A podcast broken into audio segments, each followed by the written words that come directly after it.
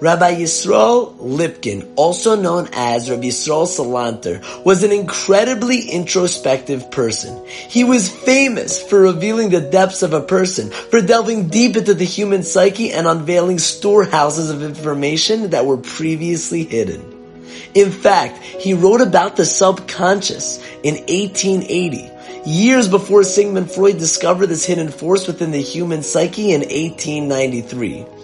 Further, Rabbi Yisrael revolutionized the learning of character development, and talks regarding the perfection of one's character were a central theme throughout his life. So seemingly, one would think that on his deathbed, he would be reflecting, looking inward and trying to grow to a new level of character development in the process of his experience of dying. The last day of Rabbi Yisrael's life was in 1883, and the story of his death brings to light an extremely crucial element of his character. He was in Königsberg, Germany. His wife had died 11 years prior. His friends, family, and students were away in another country. He was all alone. So the representatives of the Jewish community appointed a watchman to attend to the needs of Rabbi Yisrael. It was then, while lying on his deathbed next to the watchman, that he noticed something peculiar. He realized that this watchman became very frightened, scared to be with the dying man, petrified of being alone with the corpse at night.